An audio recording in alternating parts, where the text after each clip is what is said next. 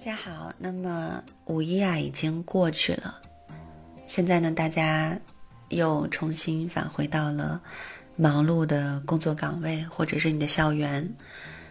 嗯，不知道大家这个五一过得怎么样？可能每个人都有不同的感感受吧。嗯，我提前呢就在热搜上看到了很多关于今年五一人从众这样的。这样的这个新闻，所以我今年五一没有出去。其实我嗯，每个五一或者每年的十一都不会说一定要出去。嗯，不知道大家会不会有像我这样的想法？可能我自己比较会比较希望能够错峰出行。呃，但是前提是有假期的情况下啊，或者说能请假的情况下。那如果是已经知道五一会很挤，或者说大家每年共同的节假日都是这几天的话，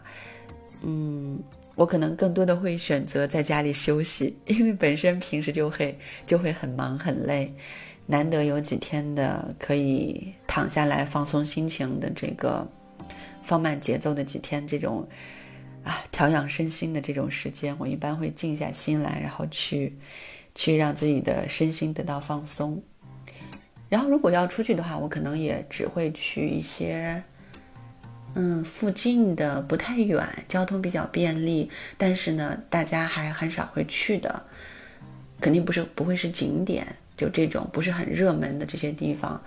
嗯，可能会去一些郊区啊，会去一些城郊，对吧？因为大家，嗯，可能。之前是因为疫情，然后很多很长时间没出去了，感觉好多年没出去了，所以呢，可能心里都憋着一股劲儿，就是都都希望能够走出去，多出去看一看，嗯，所以我完全可以理解大家的心情，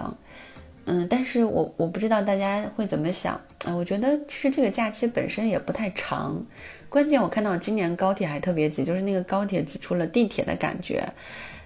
其实我就。我就觉得还挺，哎呀，觉得大家都出去的这个朋友们都挺不容易的。有的朋友是出去玩，因为还有一部分朋友他可能是回家探亲，他也没有时间，因为一年假期就这么大长假就这么两个，所以总得有一个假期回家，对吧？就回家看看家人。所以，嗯，我其实特别能理解大家。然后，如果大家今年有去。比如说去哪儿吃美食啦，吃烧烤啦，或者是，嗯，去南方啦。对，像因为我是北方人嘛，去南方什么杭州啊这些地方去玩儿，就是也可以去我的评论区留言，大家可以相互交流。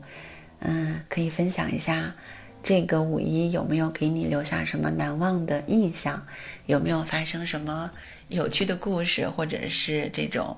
难忘的经历。嗯，我觉得都挺好的，大家可以一起分享一下，谢谢。